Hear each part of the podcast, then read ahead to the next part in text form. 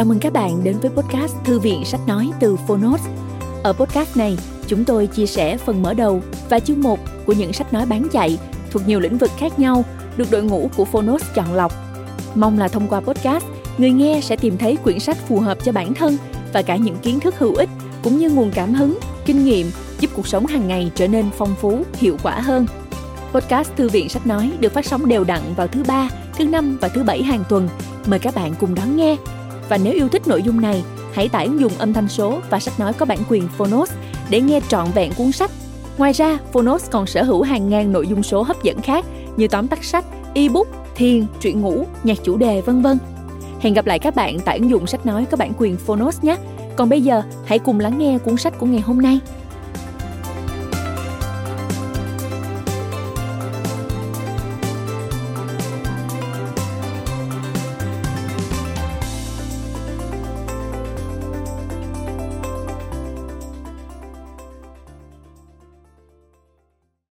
Bạn đang nghe từ Fonos.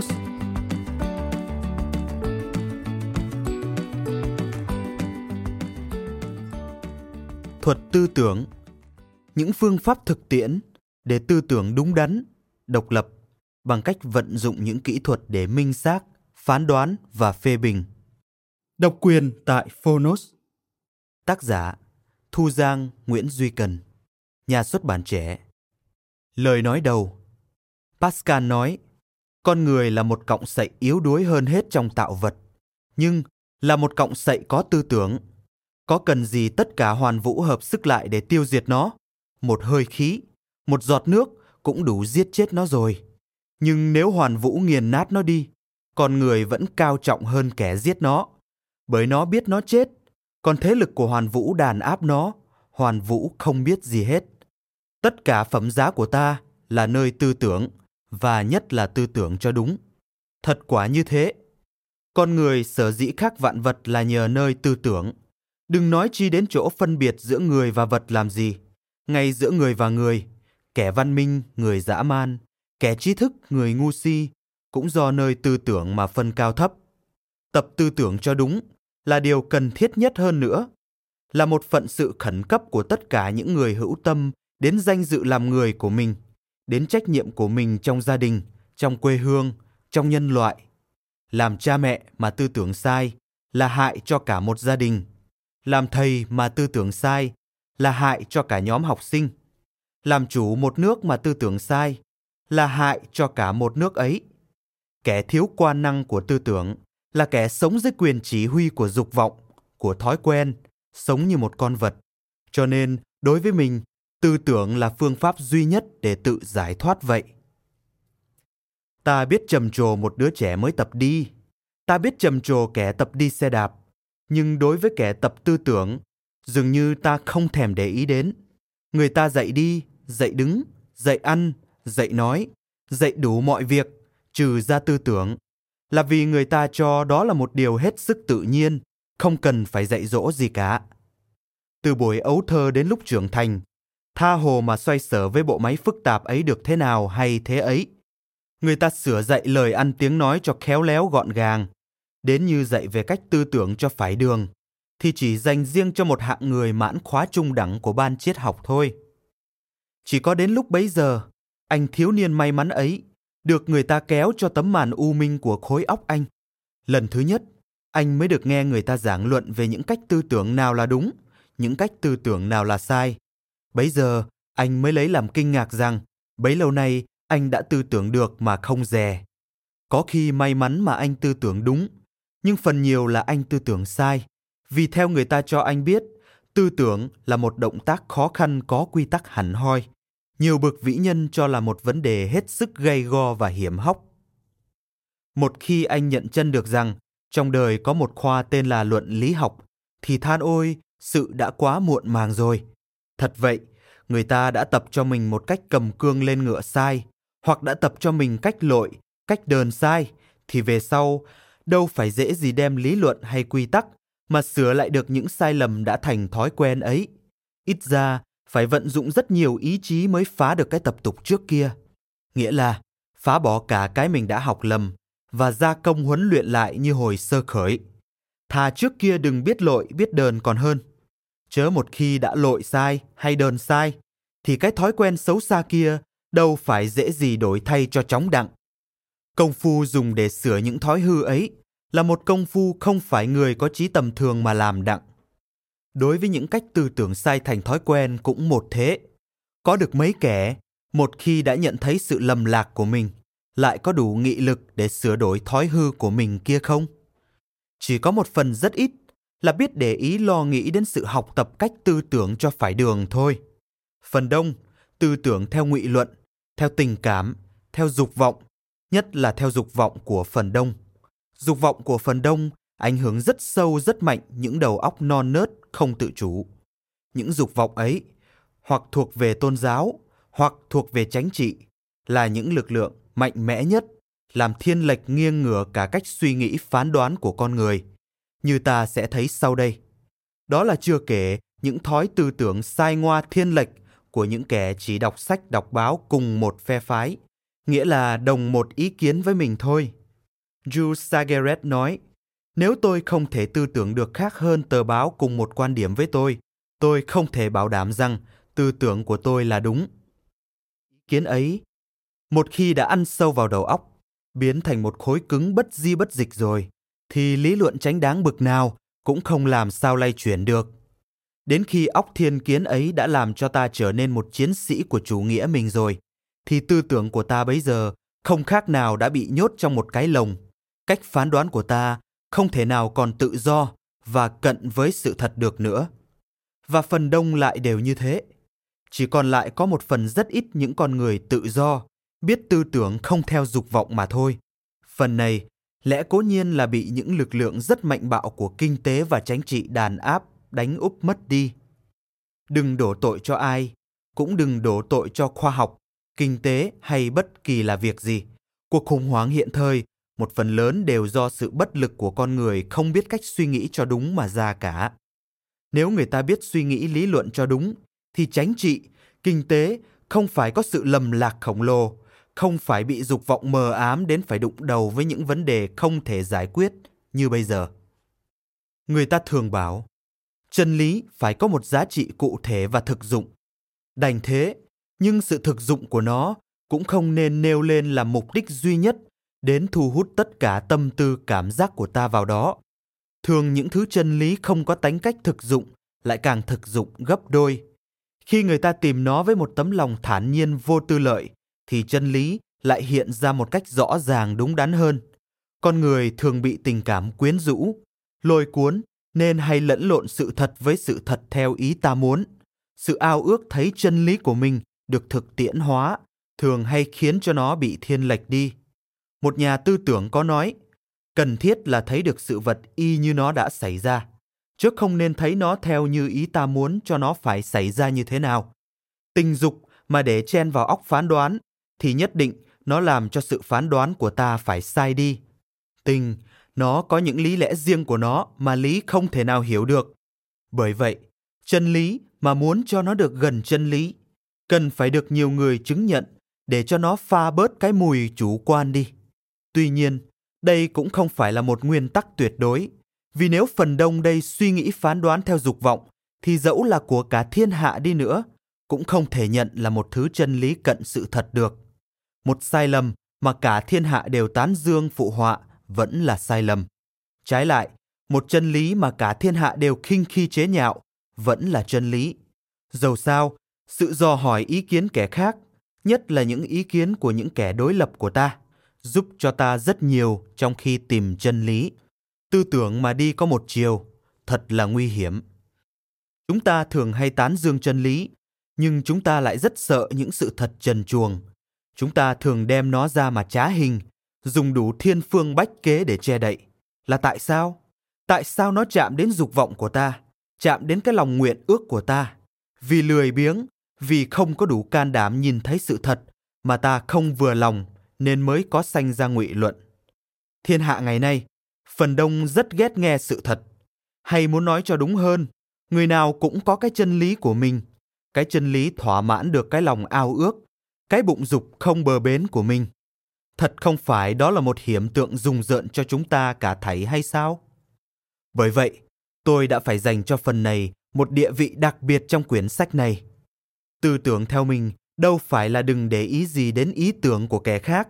Đối với tư tưởng của kẻ khác, ta phải làm như con chiên ăn cỏ. Chiên ăn cỏ đâu phải để nhả cỏ ấy ra hay để nó nằm trình ình trong bao tử của nó, mà là để biến thành bộ lông mướt đẹp của nó. Học tư tưởng hầu như bây giờ không biết phải tìm kiếm nơi đâu, tìm nơi sách vở báo chí nước nhà chăng? Hiện thời tôi chưa thấy có sách nào nói đến một cách rõ ràng, châu đáo. Phần nhiều là những sách giải trí, hoặc những sách giúp ta về tài liệu để rộng thấy xa nghe, biết được nhiều chuyện xưa tích cũ, hoặc nghiên cứu tư tưởng của ông hiền này, ông thánh nọ. Tuyệt nhiên, chưa từng thấy có quyển nào bàn đến cái nền tảng tinh thần ấy cho vỡ vạc. Gốc có vững, sau nấy tha hồ muốn học gì thì học, như gấm theo hoa, học lực của mình mới có thể tiến bộ một cách khả quan và chắc chắn được. Thiếu nó là một thiếu sót rất lớn vậy. Sách này viết ra là để bồi bổ vào chỗ khuyết ấy. Chủ ý của tác giả là giúp cho thanh niên hiếu học một cơ sở cho tinh thần để cho các bạn còn đi xa hơn nữa. Tác giả không hề bao giờ có cao vọng là đã nói được tiếng cuối cùng của thuật tư tưởng. Tư tưởng là một nghệ thuật, mà đã là nghệ thuật thì không thể truyền. Những điều có thể truyền được chỉ là một vài phương pháp thô sơ tiêu cực thôi.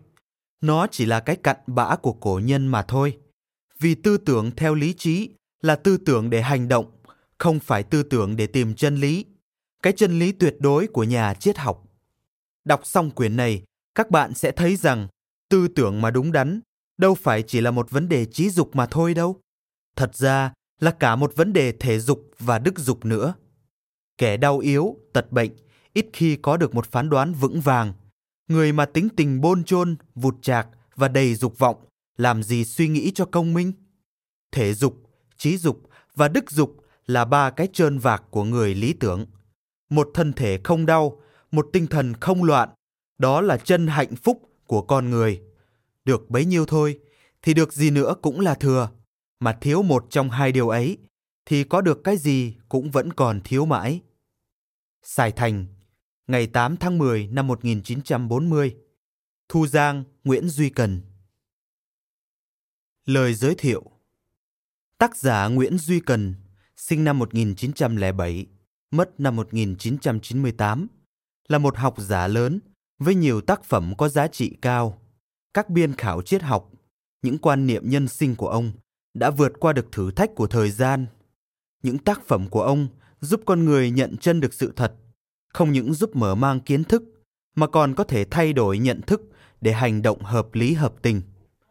Các tác phẩm trong tủ sách Thu Giang Nguyễn Duy Cần hướng tới việc giúp con người thoát ra khỏi sự mù mờ đầy sợ hãi của sự thiếu hiểu biết, để đạt đến một thế giới quan minh triết, và nền tảng giúp con người tiến đến chân lý là sự tự trang bị kiến thức để tự mình có thể vượt qua rào cản của chính mình bằng cách tự học, tự rèn luyện, để có được một bộ óc sáng suốt, biết suy nghĩ và phán đoán theo tinh thần khoa học.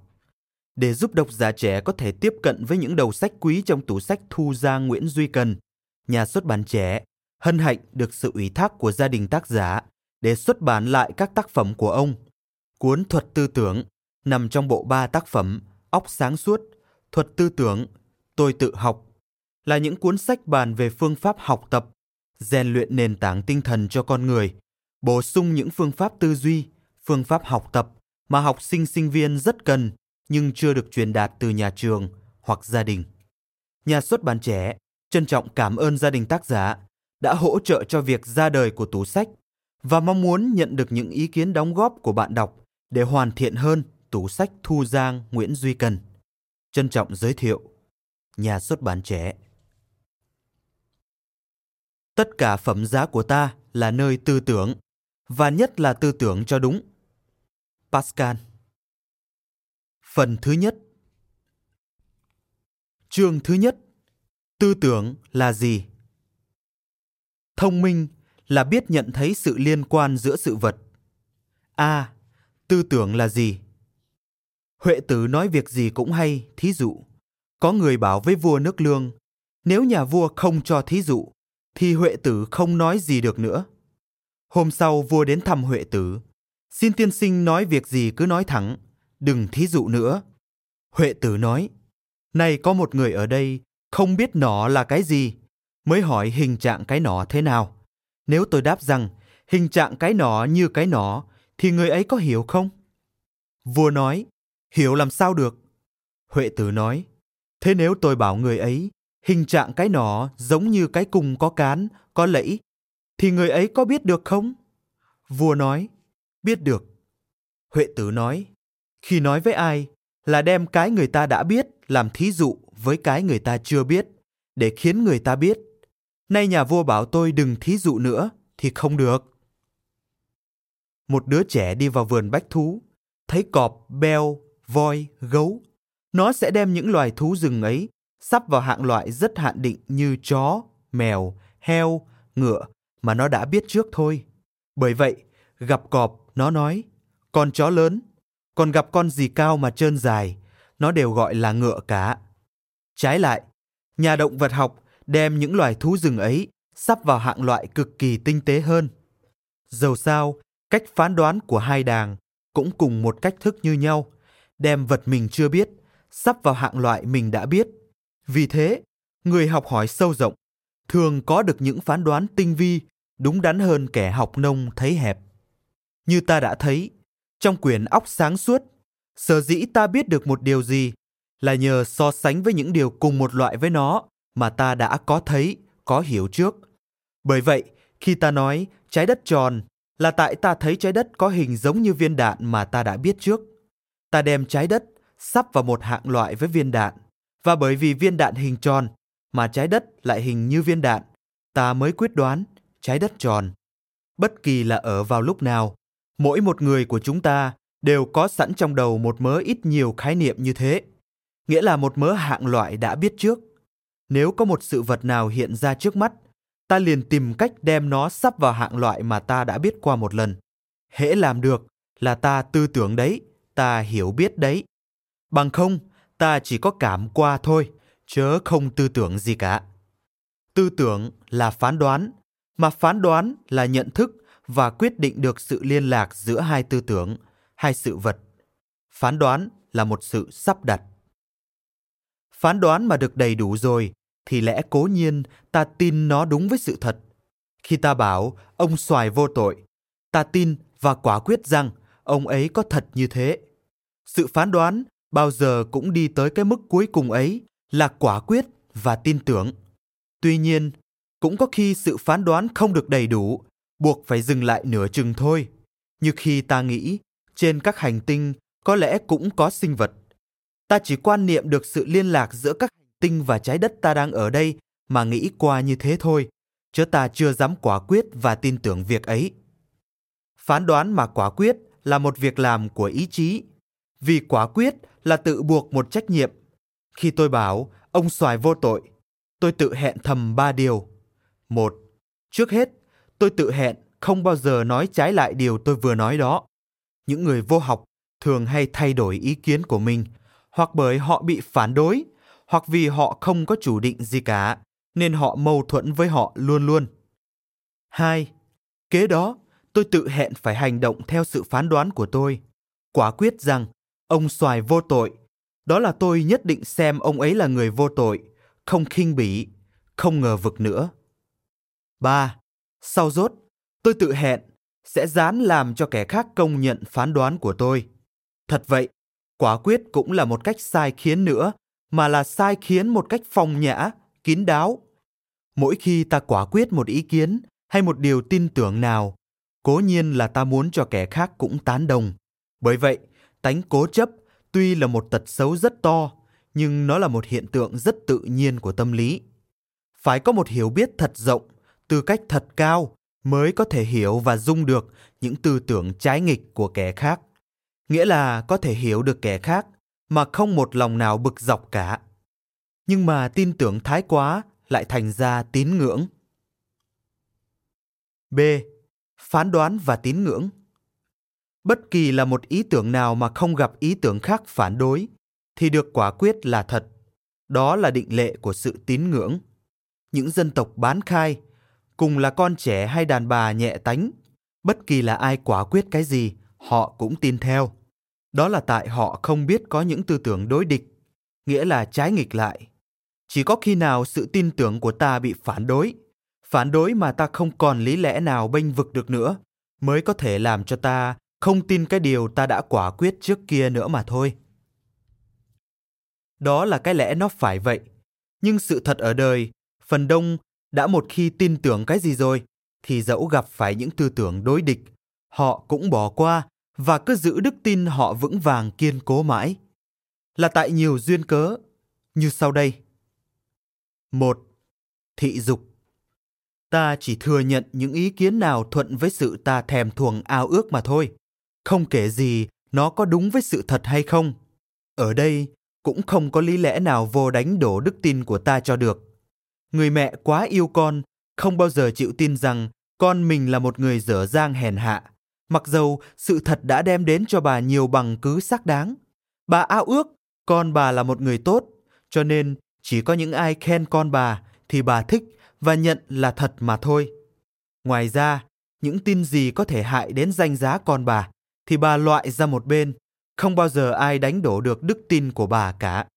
Hoặc bà sẽ có những lý luận của bà để bênh vực, để gột rửa sự ngờ vực không tốt của bà. Những người ham đi coi bói thường thích những ông thầy bói nói họ sẽ làm giàu, làm quan, chỉ có nhiều phước đẹp duyên lành. Bao nhiêu lời nói vừa với lòng ao ước của họ là họ ghi nhớ, họ thừa nhận đúng cả, mặc dầu họ không biết sẽ có thật được như thế không. Trái lại, những lời đoán sai với lòng ao ước của họ là họ không chịu tin, hoặc nửa tin nửa ngờ, có khi lại đem lòng oán hận là khác. Nếu sự ao ước kia lại thành một thị dục mãnh liệt, nó sẽ xô đẩy người ta vào sự cuồng tín như chơi. Tỉ như lòng ái quốc tăng đến cực điểm, có thể làm cho người si mê đến sát nhân mà không biết gớm tay. Óc bè phái, óc tôn giáo cũng một thế. Người ta không dùng đến lý trí nữa, mà chỉ tin những cái gì thuận với lòng mình ao ước thôi, và tìm những lý lẽ để bênh vực nó. 2. Ảnh hưởng xã hội. Một ý tưởng nào mà được xã hội đồng thanh quả quyết và tin tưởng, thì khó lòng mà ta không cùng chia sẻ được. Bởi vậy, phong tục, tập quán là những tin tưởng mà ta nhắm mắt làm theo không suy nghĩ gì cả. Người ta thường thấy trong xã hội có những phong trào tư tưởng là thế. Nói hẹp lại, thời ảnh hưởng gia đình cũng không phải nhỏ. Hễ ông bà cha mẹ là người theo đạo Gia Tô, thì con cháu cũng theo đạo Gia Tô. Họ tin theo là vì cả gia đình hay dòng họ tin như thế. Họ đâu có suy nghĩ chi nữa mà làm gì. Chung quanh họ đều đồng thanh quả quyết và tin tưởng một cách, lại không bao giờ gặp hoặc nghe có sự phản đối. Thảo nào họ không tin theo? Một ý tưởng mà được đại đa số tín ngưỡng là một sức mạnh phi thường, không có một lý lẽ nào đánh đổ nổi. Ảnh hưởng của xã hội đối với tư tưởng và hành vi của chúng ta thật là mãnh liệt vô cùng. Nó làm cho ta không còn biết suy nghĩ là gì nữa. Những điều mà ta gọi là suy nghĩ, toàn thị là vô tâm theo một cái chiều nào mà ta không làm chủ nữa được. Nó ám ảnh đầu óc ta, nó sai sự chỉ huy ta như một bộ máy. Sách vở, báo chí, những cuộc bàn cãi, những tình thế hưng vong xảy ra trong thời buổi, tạo thành một luồng sóng đưa đẩy ta vào một khuynh hướng nào. Những luồng sóng ấy có khi là kết tinh của một tinh thần sáng suốt, thanh cao, lắm khi lại là cặn bã của một dục vọng, âm u hèn thấp, cũng không chừng. Nhưng chắc chắn là nó sẽ đưa quần chúng đi vào một con đường vinh hiển hay bại vong. Những ý tưởng do xã hội hoàn cảnh un đúc thật là mạnh mẽ một cách rõ ràng, ai ai cũng có thể nhận thấy được. Mạnh mẽ đến, hễ một cá nhân nào bỏ hoàn cảnh xã hội của mình đi vào một hoàn cảnh xã hội khác, là thấy đã thay đổi cả tư tưởng chí hướng của mình liền. Một nhà hoàn toàn thuộc về xã hội cách mạng, mà đến khi lên nắm chính quyền, liền thấy mình dễ dàng trở nên một nhà rất trung thành với phe bảo thủ. Lịch sử chỉ cho ta thấy rõ Napoleon khi lên ngôi, đem những tay thù nghịch của chính thể quân chủ mà ông chưa kịp đưa ra pháp trường, phong hầu cả thảy một cách hết sức dễ dàng, và những người ấy liền trở nên quân chủ hơn đấng quân chủ nữa. Hoàn cảnh xã hội ảnh hưởng ta, tuy mãnh liệt như thế, nhưng không ảnh hưởng sâu nặng bằng cái xã hội của mình đang sống. Người ta phần đông suy nghĩ phán đoán toàn theo giai cấp, phe phái, tôn giáo hay nghiệp đoàn của mình. Những điều họ cho là phải hay quấy đều là những điều mà nhóm xã hội của họ cho là như thế. Họ không cãi lại hoặc không dám cãi lại. Họ tin tưởng nó như một tín điều thiêng liêng bất khả xâm phạm. Thật vậy, nếu người nào không nhận những ý tưởng của nhóm mình, thì không thể sống ở trong nhóm đó được nữa. Một thị dục mà được phần đông công chúng hoan nghênh thừa nhận sẽ là một tín ngưỡng có một lực lượng phi thường. Đối với tín ngưỡng của quần chúng, dầu là tín ngưỡng về chính trị hay tôn giáo cũng vậy, thời không thể còn dùng đến lý luận đánh đổ được nữa. Bởi vậy, tín ngưỡng ấy là hiện thân của một dục vọng không bờ bến. Như một cuồng phong vô cùng mãnh liệt, ảnh hưởng của nó rất to tát. Vậy trước tình thế này, ta phải biết nhẫn nại mà chiều theo. Pascal nói, tại sao ta phải chiều theo phần đông? Đâu phải vì họ có lý hơn ta, mà chỉ vì họ mạnh hơn ta đó thôi. Chiều theo họ là để mà sửa đổi họ, không phải để a dua, nếu mình là một bậc thức giả. 3. Dốt nát và hoài nghi. Dốt nát cũng là một nguyên nhân làm cho ta tin tưởng một cách mê muội.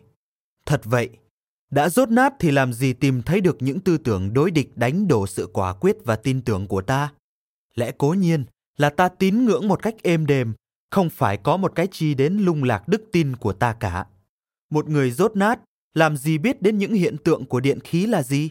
Bởi vậy, họ tin trời đánh, sét đánh, là có lôi công cầm búa đi tìm người gian ngụy để giết chết. Đức tin ấy của họ có làm gì gặp được những bằng cứ đối địch của khoa học phản đối. Cho nên họ vẫn yên tâm mãi trong sự mê tín của họ. Sự lầm lạc của ta, một phần rất lớn, đều do nơi sự ngu dốt của ta mà gây nên cả. Muốn phá hoại những tập quán, thành kiến đã ăn sâu vào trí não con người, không có phương pháp nào hay hơn là gợi sự ngờ vực nghi nan trong lòng người. Cái đó André Gide gọi là sự ngờ vực phá hoại. Léon Pierre Quint trong quyển André Gide có câu không một tiếng kêu gọi lớn lao, không một chút bạo động nào cả. Gide chỉ dùng phương pháp ngờ vực phá hoại để lung lạc đức tin con người đối với cổ tục, chế độ. Phản đối một cách đột ngột, hùng hồn, không bằng khêu gợi mối hoài nghi trong lòng người. Những quyển sách có kết luận đàng hoàng, thời hỏng mất. Gide cho rằng, những tiểu thuyết có luận đề, vì muốn chứng giải mà thành ra mất cả sức mạnh của nó đi. Một quyển sách cần phải để lại nơi lòng người một mối nghi ngờ không giải quyết, một câu hỏi không có tiếng trả lời. Điều mà con người không thể nào chịu nổi là đối với điều mình tôn sùng ngưỡng mộ mà phải có sự ngờ vực, nghi nan, làm cho con người không sống đặng êm đềm trong sự tin tưởng của họ nữa. Thời mới mong cải cách được việc gì? Socrates, với cái tài hùng biện riêng của ông, chỉ hạch hỏi mà thôi, gợi cho các đệ tử một mối nghi ngờ, để phá cái lòng mê tín của họ. Phật, trong Kinh Thủ Lăng Nghiêm, cũng dùng một phương pháp ấy để cảnh tỉnh đệ tử ruột của mình là A Nan. Phán đoán thì tất nhiên phải quả quyết. Quả quyết thì cố nhiên là tin tưởng, mà hễ tin tưởng nhiều rồi thì lại biến thành tín ngưỡng. Đó là con đường tự nhiên, ai ai cũng phải trải qua khi suy nghĩ phán đoán. Tuy nhiên, tín ngưỡng cũng có nhiều thứ. Có thứ tín ngưỡng mà mê muội, có thứ tín ngưỡng mà sáng suốt. Nếu biết đem óc phê bình mà kiểm tra những quyết đoán của ta, thì sự tin tưởng hay tín ngưỡng của ta kia được gọi là chánh tín, nhược bằng để cho thị dục, xã hội và sự ngu dốt điều khiển tư tưởng ta, thì tín ngưỡng của ta gọi là mê tín. Những tín ngưỡng đem ra xem xét chu đáo, dùng lý trí kiểm tra lại, lấy sự thực để đối chứng, đó là những quyết đoán có khoa học, nghĩa là có phương pháp và được kiểm soát một cách vô tư. Để tự nhiên, thời người ta ai ai cũng tin tưởng theo lòng ao ước, theo thị dục hoặc theo xã hội chung quanh ám thị. Nếu có óc phê bình, người ta sẽ không còn bị lôi cuốn theo những lối tin tưởng vu vơ như thế nữa. Người ta sẽ tin khi nào đã lọc lựa kiểm điểm kỹ lưỡng rồi, nghĩa là sau khi tìm được những tư tưởng phản nghịch mà cũng vẫn thấy nó có đủ lẽ đứng vững được nữa. Goblot nói, một tin tưởng mà mình ao ước hay ưa thích, đó là nguồn gốc của sự lạc lầm. Muốn ngừa sự lạc lầm trong khi ta tư tưởng hay phán đoán, điều kiện đầu hết là phải biết hoài nghi. Hoài nghi để khỏi phải sa vào cái bẫy của tình cảm và ý chí. Ở đời phải có một lý tưởng để làm phương châm cho hành động hàng ngày của mình. Ai ai cũng có quyền có tín ngưỡng cả. Nhưng không nên đem những tín ngưỡng của mình mà cho nó là những chân lý khách quan. Người mà được gọi là có một cơ sở triết học và giáo dục hoàn toàn là người biết dùng một cách đúng đắn, không lầm lẫn với nhau những câu nói này. Tôi biết, tôi tưởng rằng tôi biết, và tôi tin. Kẻ thiếu óc phê bình, thiếu học thức là kẻ không đủ sức biết phân biệt được cách dùng những tiếng nói trên đây. Điều mình tưởng là biết chưa phải là điều mình biết, mà điều mình tin chưa ắt là điều mình biết. Biết đâu mình tin là vì nó thuận với lòng ao ước hay thị dục của mình, hoặc vì mình bị ảnh hưởng gia đình, xã hội, chứ không phải vì đã dò xét rõ ràng rồi mà tin. Tin như nhà khoa học. Cổ nhân có nói, biết thì biết là mình biết, không biết thì biết là mình không biết, mới thật là biết vậy. Chi chi vi chi chi, bất chi vi bất chi, thị chi dã. Cảm ơn các bạn đã lắng nghe podcast Thư viện Sách Nói. Podcast này được sản xuất bởi Fonos, ứng dụng sách nói có bản quyền và âm thanh số dành cho người Việt. Hẹn gặp lại ở những tập tiếp theo.